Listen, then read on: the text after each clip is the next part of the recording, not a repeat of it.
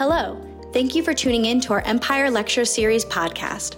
We hope this podcast finds you well, whether you're driving to work, between cases, or adding some education to your workout. Remember that all of these lectures are also available on our website and YouTube channel. And if you like what you hear, please rate us five stars and subscribe. Happy listening. Um, so, good morning to everybody. Uh, we're lucky enough to have Dr. Robert Moldwin uh, today, who is a professor of urology at Hofstra Northwell um, for Northwell Health and specializing in interstitial cystitis and bladder pain syndrome. Thank you for being here, Dr. Moldwin. Um, to start off, just wanted to ask you how you ended up deciding uh, to focus on pelvic pain syndromes. Uh, yeah, that's sort of a long story. I I won't be able to give my lecture then. You'll just have to listen to me. but but uh, yeah, I wanted to go actually into do more general type urology, but ultimately, actually, Dr. Smith uh, recruited me back to our department, uh, and basically just as a research area, uh, just to look into. No one had been doing it.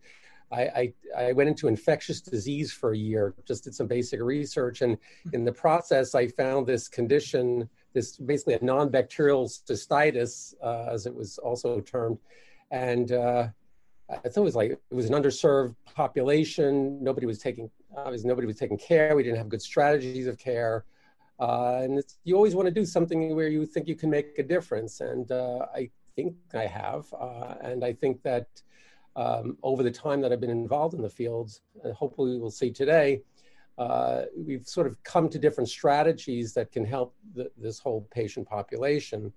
I don't only do IC, I do just general urology, but also uh, prostate, you know, CP, CPPS, chronic prostatitis, chronic pelvic pain syndromes, all these different sort of what I call the the, the gray area of medicine, uh, where medicine is still sort of a little bit of an art form um, we're trying to get into uh, get more quantitatively based, but it's it's uh, but it's uh, we're working on that. Yeah.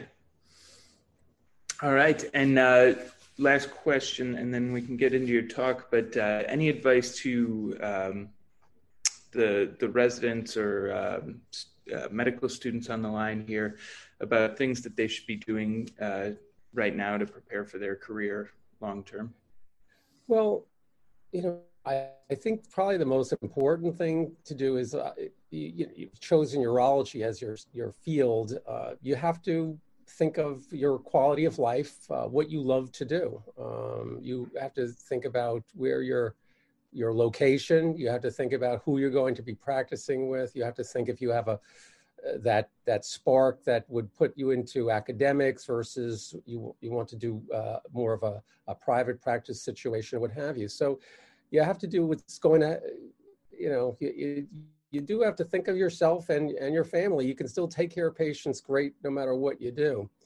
Um, as far as w- where I think things have worked out well for me, is that I love the niche that I have. I mean, I think it's always neat to be able to do something really, what you feel anyway, is really good uh, where you can make a difference uh, and you can contribute. I always tell you know my my kids, uh, you know, if you're going to do anything in this life, you want to make a difference, and if you can in, in this field, then then do your best. Uh, do your best to strive towards that. Excellent. Well, thank you so much, and uh, take it away, Dr. Moldwin. All right. So anyway, I was talking to Michael before about how uh, you know, giving a lect, I was thinking, well, they asked me, talked about something about pelvic pain, interstitial cystitis, what should I, I talk about? And I was thinking just giving you an overview, but I decided that's sort of like giving a, electron, you know, on, on whatever, prostate cancer. I mean, there are books written about it and I'll never get through it. So I honed it down a little bit, talking about to talk about management strategies. But this clearly is uh, you can go into any one of these individual topics. So my hope this morning is to give you guys a, uh, you know, some basic strategy, way to look at these patients uh, and get them uh, streamlined uh, to the best care possible, getting them feeling better. That's the main the main goal here uh, to improve their quality of life uh, in the in the shortest in the straightest line possible. So with that said, let me I guess I'll go through the slides here, you know, the old disclosure slide. And, you know, this is sort of our world, uh, the dilemmas of patient care, where patients come, uh, they have lots of symptoms, and that's where we get into that, that gray area of medicine we call the area of functional medicine, where you just can't find anything. The CAT scan's negative, uh, certainly the urinalysis, all the testing that we do is all negative, And it comes down to, well, now what do you do? So here's uh, at least a what I consider this is sort of a takeoff of the American Urological Guidelines. This is we published this in, in the current uh, uh, chapter in Campbell's, uh, where and I'm not going to really go into how to make a diagnosis because that really is a separate lecture. But in short, uh, you have to you have to start off with an IC patient, uh, ICBPS, IC interstitial cystitis bladder pain syndrome patient if you're missing the boat, then obviously none of these therapies may be helpful. So the, the basic algorithm is to suspect it with those typical symptoms, and it's sort of outlined here. But I just want to bring to your attention this middle area here with evaluate for confusable conditions or coexisting conditions. Um, there are lots of things that can give patients pelvic pain. Uh, a lot of patients even think urethral pain, but it's actually vaginal pain or some type of you know vulvar uh, pain syndrome, such uh, broadly termed vulvodynia. The overact, it's knee jerk if a patient comes into a, a, many urologists' office and they have, you know, they just report, I go to the bathroom, I feel uncomfortable, you know, the whole story. Uh, automatically, they're an overactive bladder patient but of course, those patients will probably fail the anticholinergics, the beta 3 agonists, and so forth. So, but uh, so you have to at least think about these things. Uh, if it's a younger patient, uh, usually younger patients, um, and they have gross inflammatory disease in their bladder, I want you always to consider a diagnosis of ketamine cystitis because this has become a, a, an increasing problem in the population over the past several years and also can easily be been dis, uh, can easily be uh, misdiagnosed or just just uh, just not diagnosed at all. Um, of course, in uncomplicated, where the patient just has typical symptoms, increased pain with bladder filling, et cetera, uh, we can move on to some of this, these treatment strategies that I'll go over with you. Uh, but I want to make one thing, um, one deviation from typical American Urological uh, Association guidelines, and that is the role of cystoscopy, which we may see changing over the next several years because there's a lot of push uh, to rule out, uh, again, confusable disorders. And these are just some of the things that we may find in a bladder, even in the face, believe it or not, of a, of a negative urinalysis and negative culture. Uh, the lower is a, a, surgical clip from an abdominoplasty. The middle one is a Hunter lesions, and only a Hunter lesion, uh, which only about, uh, probably about 50% of patients will have some abnormalities seen on urinalysis. And of course, uh, bladder stones or what have you. So uh, carcinoma in situ, all these different things. So again, I, I usually perform cystoscopy as part of the, uh, the initial evaluation of the patient. Also, it gives me an opportunity to go beyond just normally just looking in the bladder. One can get an idea, can we reproduce the patient's level of discomfort where they're describing at home uh, with uh, with bladder filling in the office. Do you need to do urodynamics? No, I don't. I don't think so. Uh, only I think in certain circumstances and with specific clinical indications. But cystoscopy and a voiding diary can really be very, very helpful. I think at lining up the patient for better care. Uh, one thing in, uh, specifically, if the patient does have a Hunter lesion, which I'll get into later, uh, you know, the whole algorithm of care may change dramatically. Uh, again, uh, you need to be skeptical. I when I first started in practice, I thought I didn't think anybody had interstitial cystitis. I thought everybody pretty much had pelvic floor problems, uh, which were causing pain and, and all that. And the reality is then the patient started really coming through. They did have that pain with bladder filling, the negative urinalysis, they're avoiding multiple times at night, and, and so forth. But when you see a patient come in where the pain is not midline. Remember, the bladder is a midline structure, so therefore, usually the pain tends to be midline. It's very difficult and ill described because it is visceral pain. That's the typical quality of pain that patients have. It's hard to exactly tell where it is, it's hard to describe, etc. Um, but uh, can you have pain on one side versus the other? Of course you can. If there's a, we often, often see there's pain uh, from a, a, Hunter lesion that's on the right side, they may have more right-sided pain. But we have picked up patients with right-sided distal ureteral stones and so forth along the course of, uh, of care.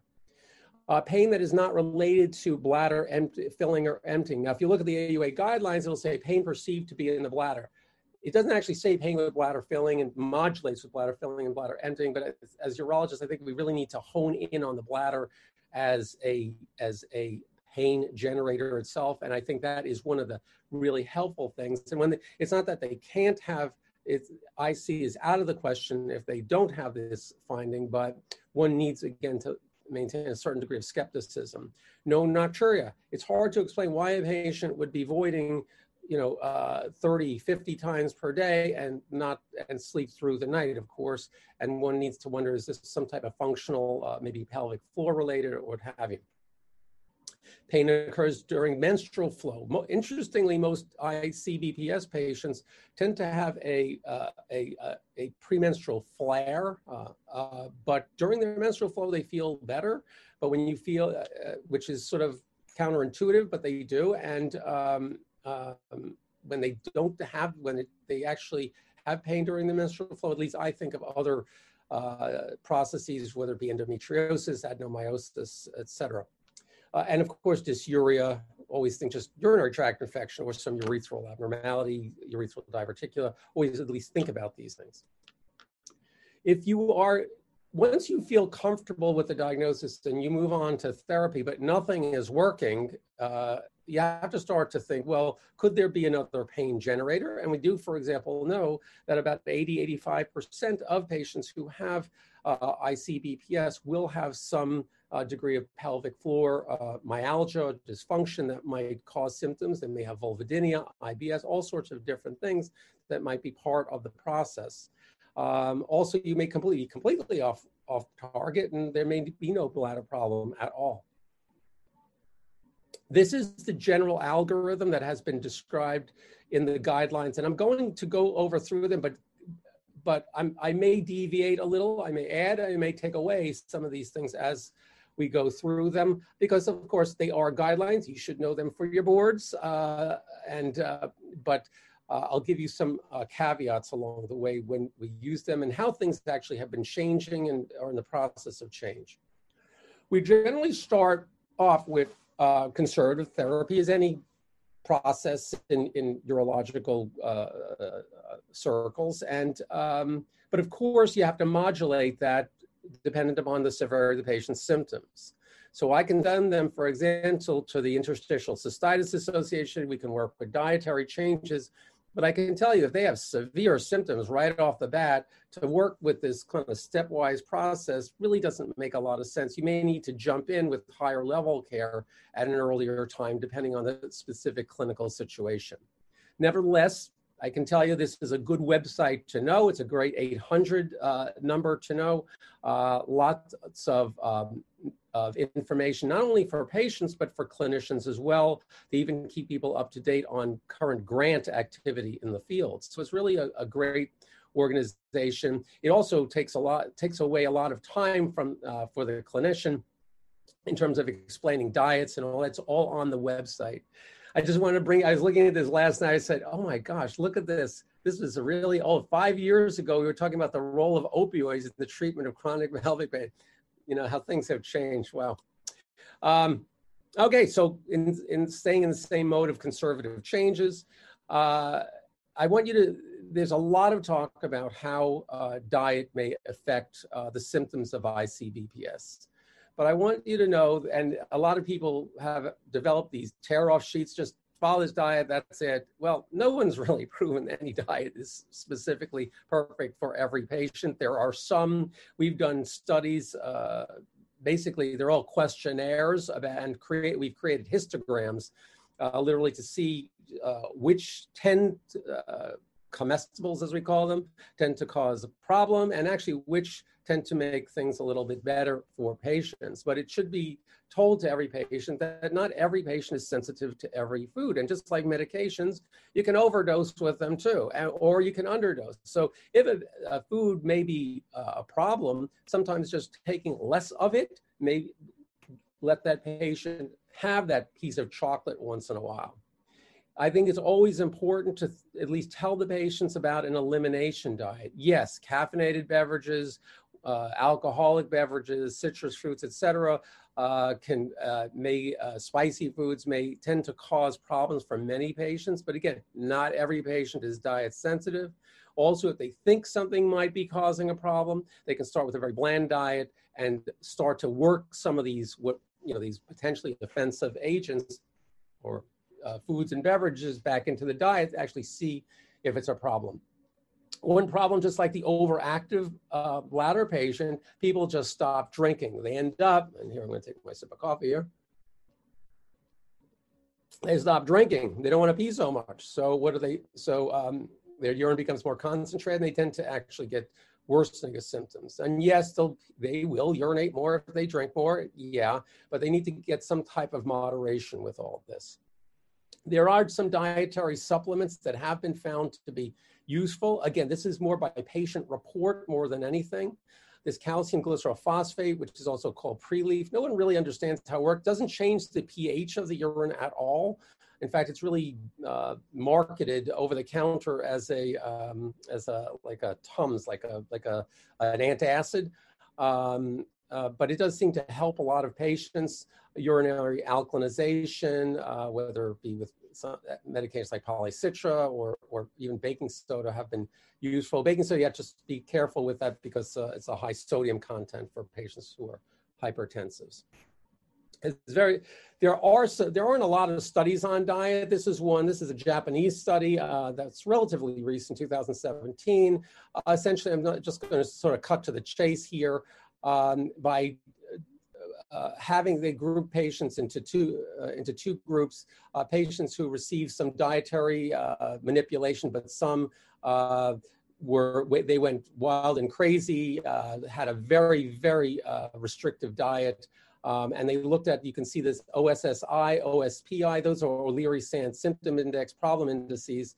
they are just general, um, give us a general idea of global um, um, aspects of what's going on with the patient's pain and urgency and so forth. And they found literally over a year uh, time that patients improved in every parameter that they, they looked at. So I think there is something to be said, uh, but again, I, I, don't think that we should uh, make it this a hard and fast rule that every patient needs to be on a diet because it's just not true. Most patients, by the way, I think, uh, and it just makes sense, know right off the bat, they walk in the door, they say, I've, I've, I've been there, done that. I, you know, I know that diet affects me. Or some patients, it's in that. I don't think so. There's no reason to, I don't, I don't think there's a, a significant reason to push them to make major changes. They can try it, but again, not, it wouldn't be the first on my list. I just want to show you, it's very interesting, the similarities between IC uh, patients and the chronic prostatitis, chronic pelvic pain uh, patients. Just that dietary changes seem to affect both groups, and you can see similar, um, not identical, but very similar uh, uh, um, comestibles that make them the patients better or worse. Uh, the interesting thing is you can see on this list is a lot of them affect the GI tract as opposed to the urinary tract, aside from water. Uh, but that, of course, affects the GI tract as well. Um, and there's a, a, lot of talk about this GI-GU crosstalk, where we do know that patients' symptoms tend to worsen when their GI complaints worsen. And that's been seen in, in animal models. And of course, we see this clinically when patients suffer from IBS, particularly uh, uh, constipation dominant IBS, their general urological symptoms will worsen.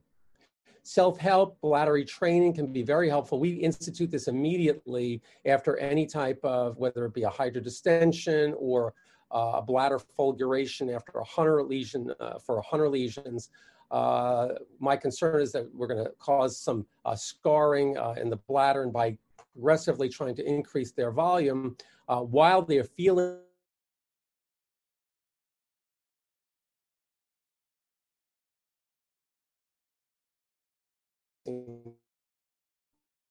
uh, yoga, primarily really good for uh, any associated pelvic floor problems.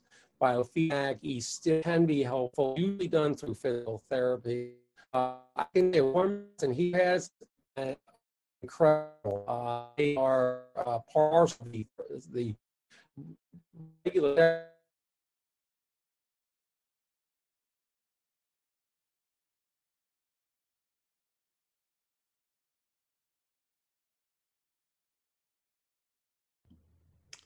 Um, sorry, everybody.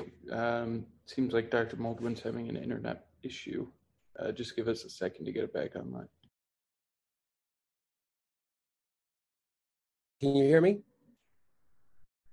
Hey, Dr. Moldwin, we can uh, we can hear you. Seems you like we okay. perfect. Okay, so um, and I'll just move on. uh, we we can't see the slides yet, though. Okay. Um, all right. Let me. Um, yeah, can you make him host again? Yeah, it says I am host now, and I don't have any controls here. Um, I just see my slides. Um, may can you can you hear see me and hear me? We can see and hear you. We just can't uh, see yes, the PowerPoint. Uh, hang on, let me just move back. Uh, let me go to Zoom.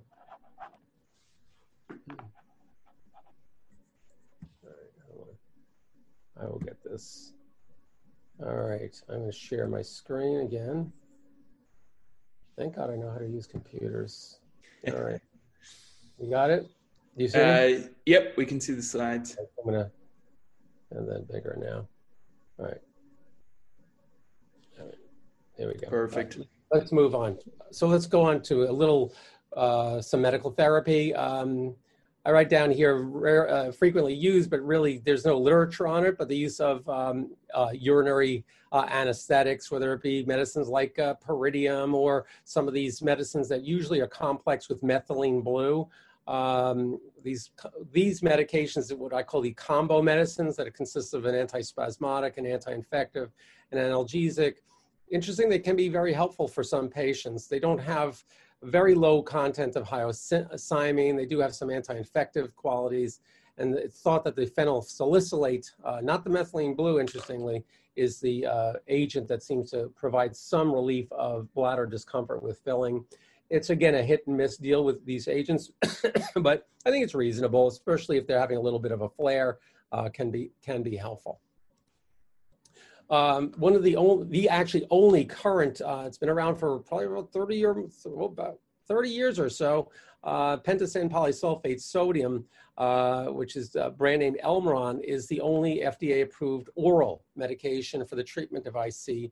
Um, it's considered to be a heparinoid. It's a long chain um, saccharide, uh, very monotonous, uh, very similar. It's a, basically a GAG. It's a glycosaminoglycan. And as you can see in this little uh, immunofluorescence stain uh, for the, for the uh, GAG layer, uh, that's a layer, of course, that is uh, helpful at preventing bacterial adherence. Um, it's also binds water. It prevents uh, the ingress of small solutes. Um, so it's a protective layer. there are some, some old data that strongly suggests that there's some defect or some changes that occur in this layer that may allow uh, agents to get in, stimulate uh, the, the, the, nerves of the bladder, cause inflammation in some patients, and so forth, or just sensitize the area. And the idea behind this is a very small amount, perhaps only about 2 or 3%, will get into the urine unchanged, and it's thought to augment the, the uh, layer. Of course, there are intravesical agents that are more direct, but this is um, at least thought to be the, its mechanism, thought to be its mechanism of action. No one has actually ever bound it, as far as I know, to a radioisotope or any type of marker to see if it truly binds. Uh, early studies show 30 to 47% efficacy against about a 16%, 18% placebo, uh, that's sort of a low placebo for IC patients. And I'll get into some of the more recent studies on it in a moment. But suffice to say, it, we clearly do see some patients uh, improve uh, to a quite a significant degree. Others, no improvement. And I just think that speaks to the heterogeneity of the entire population. I usually, if we're going to give this medication, it's usually a three month trial probably about uh, 5% more may uh, improve after six months, but I don't, you know, that, that, that data does, those data don't really impress me. So I usually will just stop it at three months if, if we're not seeing any progress. The dosing is 100 milligrams three times per day. Uh, now let me give you the, the downside. So more recent studies uh, are not showing great efficacy of the medication. In fact, one of the more recent studies, uh, about five years ago is probably the most recent, is really showing uh, probably placebo does better than the, uh, the, the, PPS. Uh, again, it may be population based, or we, you know, is it a biased population? And I can tell you there's some work right now reconnoitering some of the old studies with this medication. And if we start to change the, you know, change uh, um, sort of segregate the patient's uh, population out differently, we probably are we probably are going to find uh, um, some uh, improvement in a, a, subpopulation. So I, it's not necessarily medicine, even though it's FDA approved. I don't think it's, it's certainly not a, um, in my opinion, it's not, um, you know, a home run. Otherwise we wouldn't be having this talk today. Uh, but it is something to, to know about and to tell patients about and some of the, the good points and the bad points. The side effect profile seems to be relative. It's reasonable. It's anywhere from 1% to 4%. The most disconcerting thing for patients is the potential for alopecia. It's supposed to be in little patches, but usually what I see, at least in practice, is if it happens, it's having more just diffuse type of hair loss. They'll see it in their, their brush. Um, uh, but interestingly, the GI effects, the, the dyspepsia, the diarrhea, nausea, uh, are probably the most uh, common effect. It does have some anticoagulant properties to it. Um, I don't think enough necessarily is in my practice to, to stop it before any surgical procedures, but you should know about it if you want to be totally, if you're, uh, I, but I do know some clinicians that do stop it before, uh, before any, you know, uh, procedure that there might be a, a lot of bleeding. One of the most recent uh, concerns regarding this medication, uh, this, there are tons of blogs on this at this point, is the so potential. It's an association, it's an epidemiologic study. Um, this is mainly through um, through Emory and through, at this point, uh, the Kaiser, Kaiser Permanente out in California, uh, looking at a, a pigmentary maculopathy. They have these patients, uh, it's a small number of patients, but there's some concern, uh, but it seems that a lot of these patients who have this pigmentary maculopathy um, have been on uh, pentosan for many years, often at high doses. So uh, is it a, is it a cause and effect relationship? We don't know. I mean, I, I usually are tell, I'm usually telling patients about it. Um, again, it's usually with chronic exposure long term, like over, you know, uh, 8, 10, 12 years and so forth. Um, so, uh, but I'll send them to the ophthalmologist just for a check. They, these patients tend to go to the, uh, to the ophthalmologist mainly because of these symptoms, which include blurred vision, dark problems with dark adaptation, and this metamorphopsia, which is a different, according, uh, I had to look this one up, which is essentially if you're looking at vertical blinds, you may see them curving. Uh, so there's some distortion in, in, in vision in that sense. Uh, moving on to, I think probably a, one of the more first line, even though it's not FDA approved for, for this, for, uh, for ICBPS, this tricyclic antidepressants really hold a sort of a central role. And uh, the one that's been uh, investigated and probably used more than any one of them has been amitriptyline. Uh, the doses usually start at 10, can go up to 75 or even more uh, and it's usually given at night, and we'll get into why that's that's we, we, do that. It's what's called a dirty drug. It has a lot of different effects, but uh, which make it not really that helpful to psychiatrists. Um, it has, but it, for urologists, it works out okay. Um, it has central and peripheral anticholinergic action. We do know that about 17 or so percent of, I, of ICBPS patients will have some overactivity of the bladder. Um, it does block pain. It seems to accomplish this through uh, blocking reuptake of serotonin, particularly norepinephrine in the central and peripheral nervous system. It functions also as a local anesthetic. It's a sodium channel blocker like lidocaine or, or, or, um, uh, or, or bupivacaine. It also will get into antihistamines in a little while, but it also has some antihistaminic properties. Um, if you look at some of the studies of amitriptyline, there are two pretty much is there are two placebo-controlled studies, one long-term study. Uh, the last study that was done was uh, was actually uh, a randomized control trial, which was a um, an NIH-sponsored uh, trial, um, um, was done in 2010. Um, they didn't find actually any difference uh, with the medication uh, from placebo until you hit about 50 milligrams at night. In clinical practice, I have never seen that to be the case. We have patients on 10 or 20, and they've been doing well for years, uh, well beyond any placebo effect. And when they come off of it, they, they, they or they come down on their dosing, they do find some uh, worsening of symptoms. So uh, the lo- you know you shoot for the lowest dosing in any medication that's going to be effective. So I wouldn't be uh, swayed by that particular study. Um, all the tricyclic antidepressants, you should know what their side effects are. Uh, and as you can see here, the constipation is pretty one, number one, two, and three. Uh, many of these patients, as I mentioned, will come in with constipation dominant IBS. And if they are constipated when they start this, they will not be happy. Um, so you really need to clear that before you get going with that. A lot of patients are younger. They are going to sleep. Uh, I don't know nowadays with COVID, but they're you know they're getting they're going to sleep at like two o'clock in the morning, and they have to wake up for work. Well, there you write QHS on your prescription pad, and they're writing. Uh, well, they don't make prescription pads anymore. You click it into your EMR. Um, and you uh, what do you call it? And uh, you put, click the qhs in there and they take it before they go to sleep. They're never going to wake up in the morning. Uh, you know they're just going to be really groggy. So you really need to back up the dose. I usually tell patients to take it around seven uh, you know seven eight o'clock at night assuming they're going to bed around uh, 10 or 11 uh, of course, it has anticholinergic effects, urinary retention, dry mouth. And I want to pay attention to that urinary retention because some of these patients are dysfunctional voiders. So if they come in, I have urinary hesitancy, I don't feel like I'm emptying, I have to push and strain. Not a good, you better watch out. Don't start those patients on, uh, you know, on moderate or high doses. You want to really be careful with that. These medications, all of them, including the antihistamines, have this little potential to, uh, to make it easier to gain weight. I usually tell patients sort of one Oreo cookie is now three Oreo cookies, so um, you have to be careful with that. In men, it's very helpful for premature ejaculation. In women, it can also decrease uh, sex drive and really inhibit uh, ability to orgasm. Any of these meds, including the uh, uh, uh many of the antidepressants beyond the tricyclics.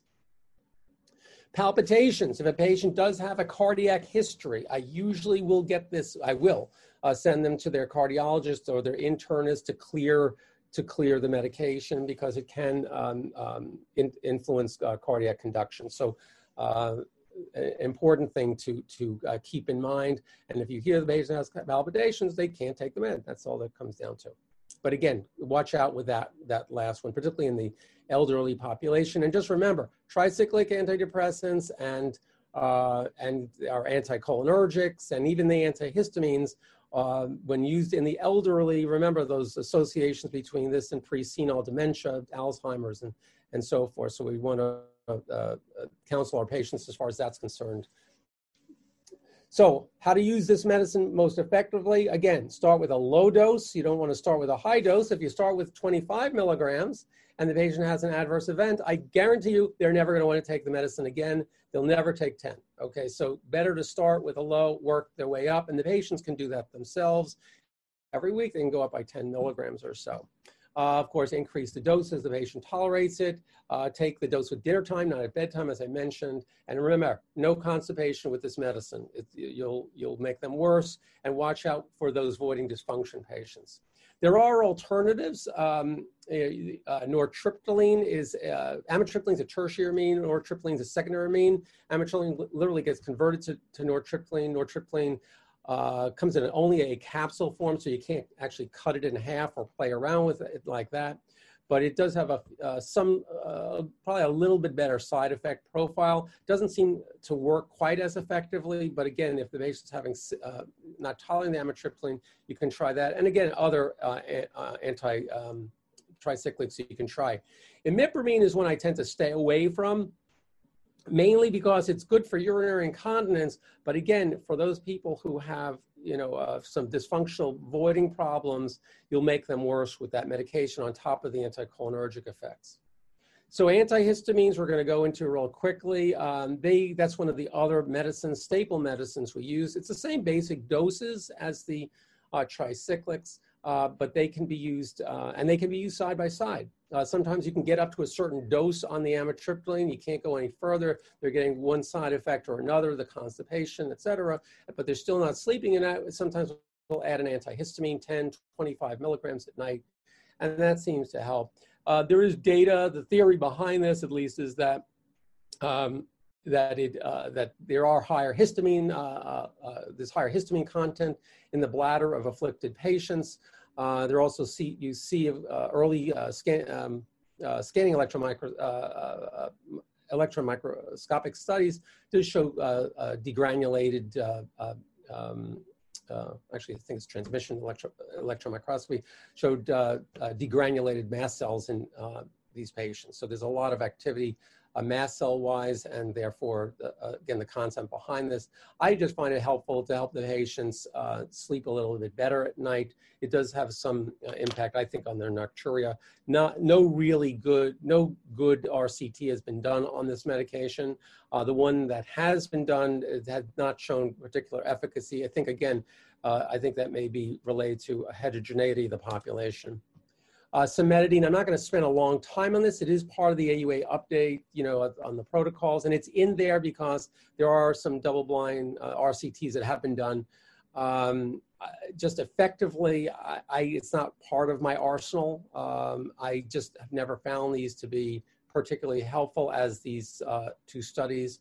I'm not saying not to use it, but I, I, I just, I, I, in clinical practice, haven't found them to be particularly um, uh, helpful for patients.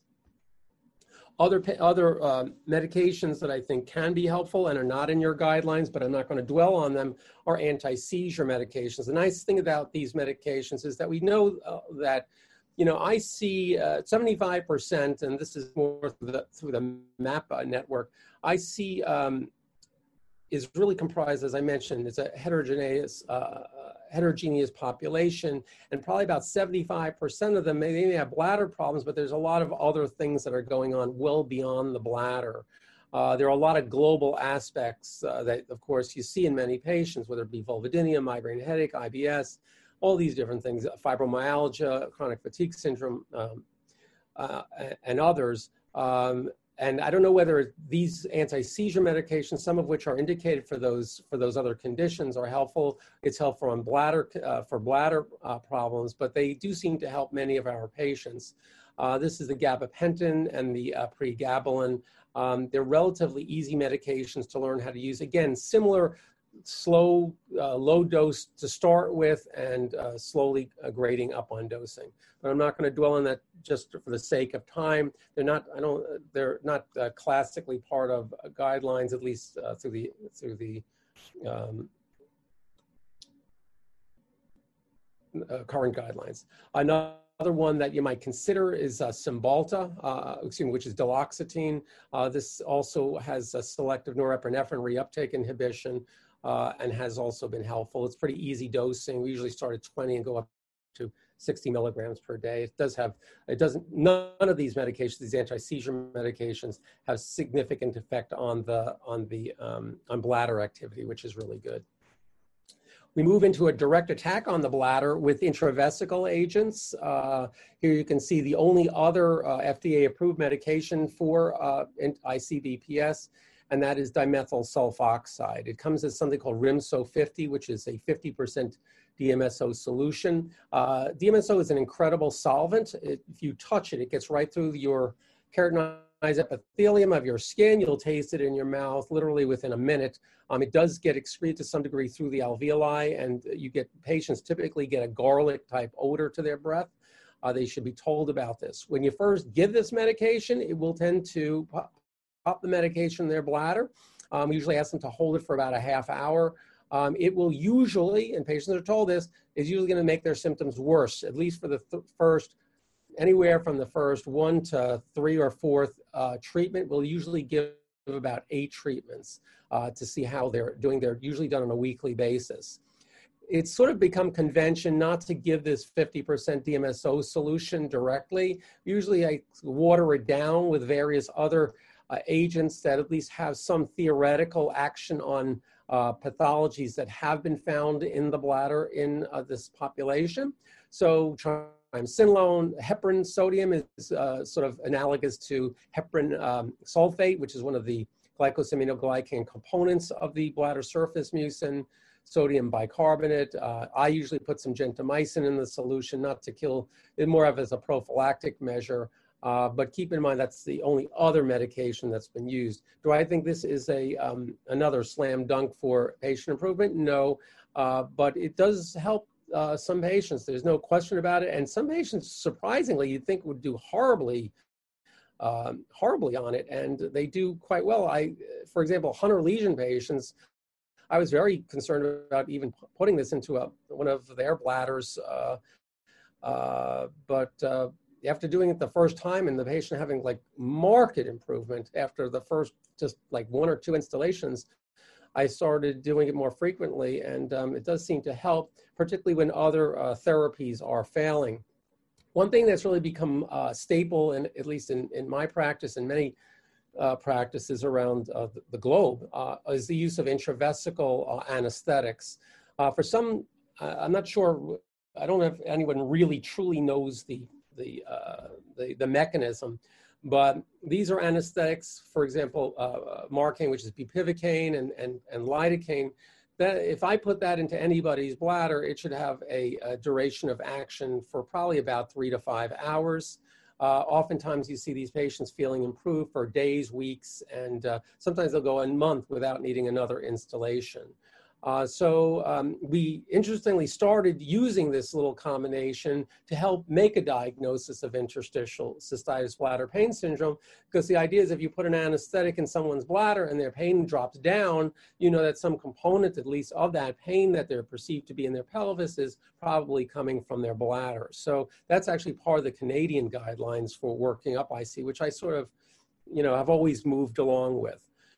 Um, we, again, just as I call them sort of to some degree voodoo solutions, you're putting in heparin, triamcinolone, other things that hopefully will have some clinical impact on the patient's symptoms. But again, the key players in this, uh, in this cocktail, I think, are the anesthetics. Um, the patients can even do the Medicaid, they can do instillations themselves. We often teach, teach patients to do this. If they're having a flare, they just put the catheter in and they can go out to the movies. It gives them a, a real level of empowerment, which I think is so important in any kind of chronic uh, condition. You know, I can take care of myself, right?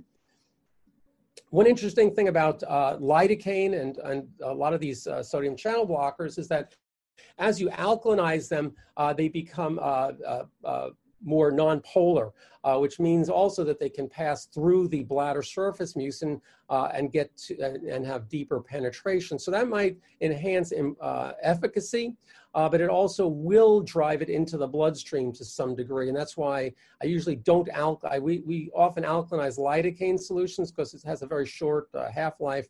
Uh, we don't usually do high concentration uh, uh, solutions for that reason. Uh, but I really do stay away from bupivacaine because uh, alkalinizing bupivacaine because that can then actually have some cardiotoxic effects. So again, that's just a little. I, I don't think there's any reported uh, problem with it, but it's just again more theoretical than anything else. So I gave you some ideas of what can be used, anesthetics, DMSO. Some people are just popping heparin in. In Canada, they're even using hyaluronic acid, which again is a glycose, which is one of the components of, of a bladder surface mucin. But just to show you where people have been, people have put in Clorpactin, which is pretty much similar to Clorox uh, in the bladder. Uh, I think that goes back to the days of tuberculosis. Um, uh, and there were concerns of uh, reflux and, and so forth and ureteral scarring, so we sort of stay away from those types, silver nitrate, uh, even BCG uh, even hot peppers, capsaicin. Um, so all these things have been looked at. Um, but I think in general practice, as you're getting out there, uh, if you just have a good handle on anesthetics and the DMSO and maybe using them as cocktail solutions, I think you'll do quite well. And I would really encourage any uh, practice to, to work with uh, teaching patients, you know, the self therapy. It really does um, uh, improve their quality of life. The biggest pushback that we've been getting is from insurance companies because they don't want to pay for the medications then. They'll, they'll pay for it in the office, they won't pay for it uh, for the patients to do it at home. Does that make sense? No. Um, hydrodistension. Uh, this is a, a, a, procedure that used to be used in the evaluation of interstitial cystitis bladder pain syndrome. We would see typical findings. You'd see a low, what we call an anesthetic bladder capacity. You would see uh, little, um, uh, what are called glomerulations develop submucosally. Uh, we know that the findings were really not all that sensitive and specific for uh, IC, and that's sort of come out of favor. It's still being used almost uniformly in, uh, in Europe and elsewhere in, on, along the globe. Uh, the problems, the, the, why I'm putting it in the, the treatment section is because some people do get some improvement in symptoms afterwards. I don't use this as a go-to um, therapy because if it does um, help them, it usually helps them. They usually go through three weeks feeling miserable. If it helps them in about 50% of times, it'll help them for maybe three months, sometimes longer. Um, but then they'll get their symptoms back. And I'm always worried that, you know, by quote, traumatizing the bladder, we're going to cause more problems for them in, in the long run, axonal sprouting, scarring, uh, and, and, and, other things. But these are the types of findings one might see in, in some of the IC patients. You can see uh, mucosal tears, you see these classic glomerulations. And interesting, just as a point uh, of, of a knowledge point, the anesthetic bladder capacity, that ABC, of course, your normal bladder capacity for maybe 500 cc's systematically, uh, 800 to 1200 when you're when you're out when you're out on the OR table under general anesthesia, uh, and that's at a, a, pressure of about 60 to 80 uh, centimeters of water. That's hanging the, the water bag up there and letting it run in and watching it at all times. There are problems that people have described after hydrodistension, um, particularly people who have had therapy directed therapy to their bladder previously. Uh, this is a bladder necrosis. Uh, two of the three patients that they describe in this study um, had Clorpactin uh, therapy uh, at some point earlier. But, um, you know, so it's uh, even these benign, you think they're benign procedures, you can get into have problems with them. I want to go up again in the therapeutic ladder here. Uh, this is um, usually reserved for uh, people who uh, are uh, this higher tier therapy, so to speak, uh, sacral neuromodulation. And of course, it is not FDA, it is in our guidelines, uh, IC guidelines. Uh, it is not FDA approved for that purpose. I usually, and you'll see in the literature that you're going to get the best results for patients. Yes, they may have pelvic pain and bladder-based pain, but the patients who you're going to see the best results are the patients who do complain of, uh, have some component of urinary urgency or painful urgency or some need to get to uh, having difficulty deferring a visit to the bathroom. So um, that's where I think uh, this this particular device uh, is really going to shine. Um, I think it also is going to shine where uh, patients have concomitant bladder uh, floor dysfunction, you know, um, pelvic floor dysfunction. Um, patients who have difficulty, urinary hesitancy, they're, they're, uh, um, the sensation of incomplete voiding. You're seeing a start, an interrupted flow pattern on on uh, uroflowmetry. Uh, um, and some of these patients may not even empty their bladder when you just do PVR checks. So again, uh, it, it does have, I think, uh, a role over here. Okay, let's keep on moving up here. Um, I wanted to just show you where the, the previous um, AUA guidelines were. As you can see down here, you see where it says intradetrusor botulinum toxin A. This is onabotulinum toxin. This is the Botox. It used to be as fifth line therapy over with cyclosporin, and we sort of moved it over with neuromodulation. And that's mainly because um, the safety, you know, we looked at safety and efficacy, and it was uh, seemed to be pretty safe, especially with uh, the, the data that was found with overactive bladder. Only about 6% of patients, that's only 6% of patients uh, having problems with urinary uh, retention. Um, in any patient with IC, because there's such a, uh, what I see at least is a, a high um, a prevalence of concomitant um, uh, bladder voiding dysfunction, just be very cautious when you're using it, um, Botox injections into the bladder uh, in any patient who's describing urinary hesitancy or you can see is, is having some difficulties with uh, uh, bladder outlet issues.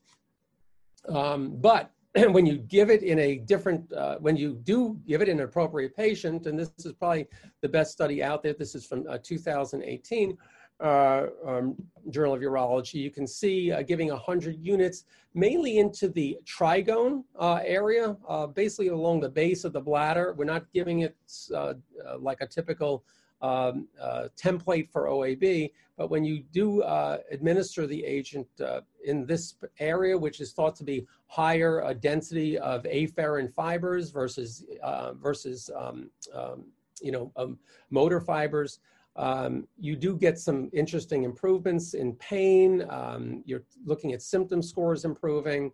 Um, this is pain, symptom, and, and a problem scores. This is that O'Leary-Sant score that I was mentioning earlier on that diet study. Um, so there are significant differences, and I think we're going to see more of this in the future, hopefully. Small study, of course.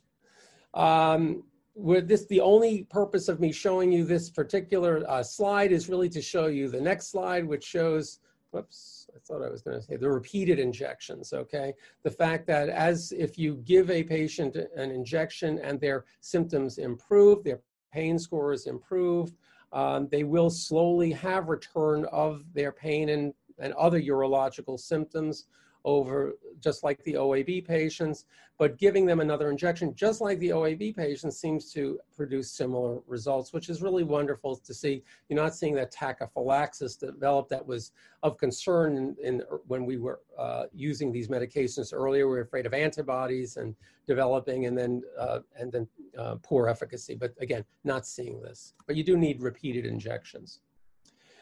Okay, so what I want to do in my final is really to, uh, in the, my final words to you this morning uh, is really to get into what to do with uh, some of the more difficult patients, and that's uh, these are the patients who have Hunner lesions. We don't call them Hunner ulcers. I left that there because I forgot to take it out the slide, basically, but I got to change that.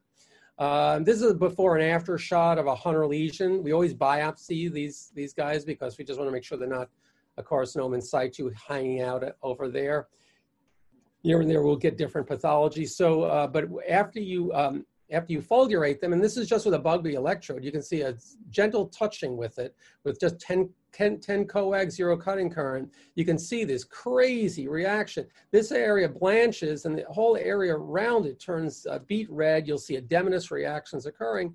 And this is probably secondary to all the nasty um, inflammatory mediators that are hanging out in the area so there's a release of bradykinin, the, the histamine release, all you get this edematous reaction.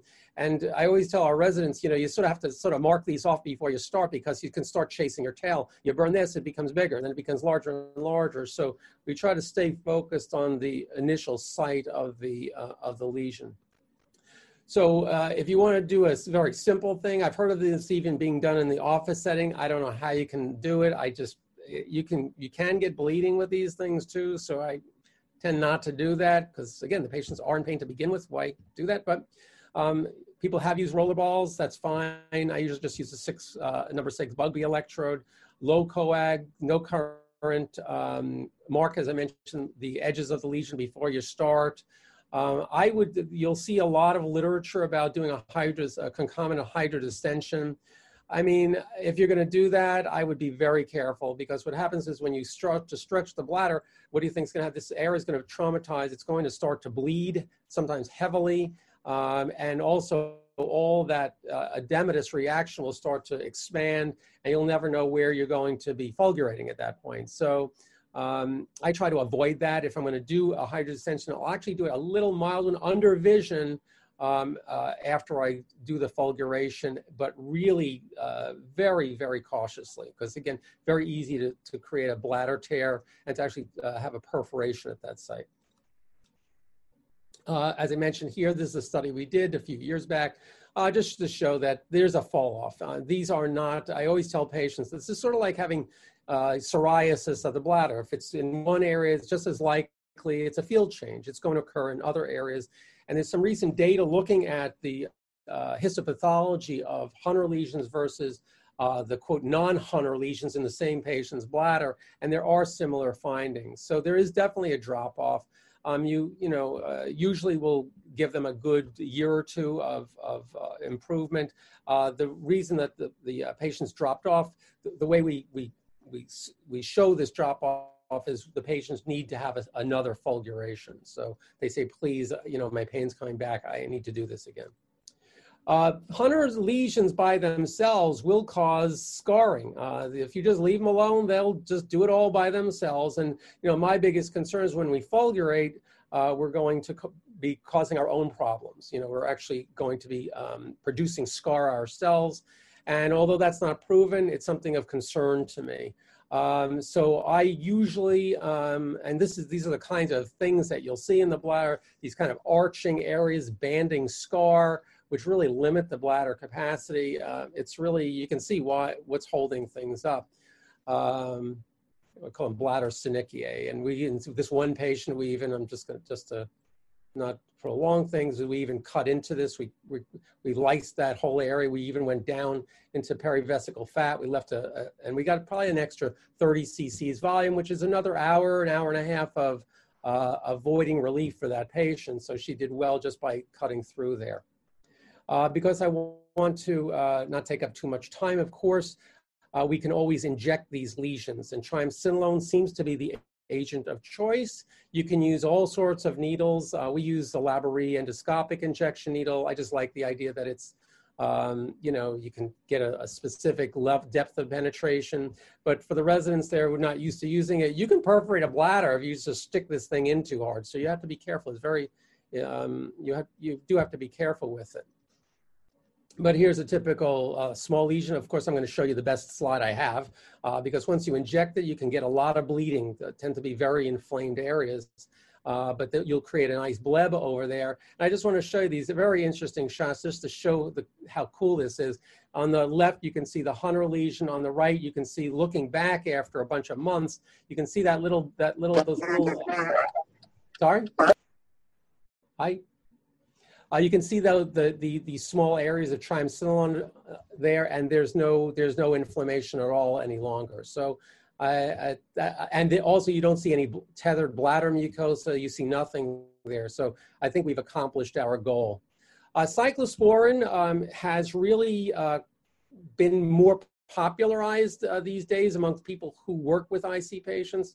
Um, it has a really pretty good success rate, specifically with Hunner lesion patients. With patients who do not have Hunner lesions, I really, it's, it's not great efficacy, and there still are no randomized uh, controlled trials here. Uh, but the success rate uh, that we see, and the, the, numbers are small, of course, uh, but they, it is pretty profound what we've been what you know what we've been seeing in clinical practice. Really, a reduction of improvement in pain, urgency, frequency, and also a reduction in terms of the severity of inflammatory disease in these patients. So um, it's something uh, where I use it in clinical practice is often the patients who have really diffuse inflammatory disease in their bladder, and there's no way I can burn all that. If they're focal lesions, we can do it. When it's diffuse, it's really tough to do that. So we'll give them cyclosporin. It'll sort of uh, confine the lesions, and we'll uh, finish up. And of course, hey, Dr. Moldwin, just wanted to let you know we got about two minutes, um, and then we got. Yep. Okay. If that's all right. No problem. Yep. All right. Thank you. Uh, failure of uh, medical management, of course, ileal conduits, uh, you know, uh, uh, you know, urine, simple urinary diversion might be perfectly reasonable. Uh, you can leave the bladder in situ, and there's some, there's some, um, there have been some publications showing patients can do just fine just by not having urine running through there. We tend to remove the bladder, at least at our institution, when it has to happen, and we'll do a simple procedure as opposed to any type of pouch-based procedure. We were doing these supratrigonal cystectomies where you remove just basically all the bladder except for the trigone and replace it with bowel, uh, a uh, an ileocystoplasty or just an ileo uh, cystoplasty. And um, the problem is you often, these are often Hunner lesion patients, they'll develop inflammatory disease right at the suture line and then you have a problem. And keep in mind, these patients will need to catheterize postoperatively, so that's going to be an issue as well. So yeah, so the two minute rule is good. Because where are we going in the future? Uh, we got a lot of things in the pipeline. I think the fact that the epidemiology has changed, we think that there are probably somewhere about somewhere between about four and maybe uh, maybe four or five million women in the United States, and probably about perhaps two million or more men in the United States with um, ICBPS. So I think this is sort of the stimulus to get a lot of um, you know industry involved in uh, in developing strategies of care for patients. So again, I think we're going to uh, see that more and more, and more FDA approvals for uh, probably therapies that are even already out there. That's it. All right.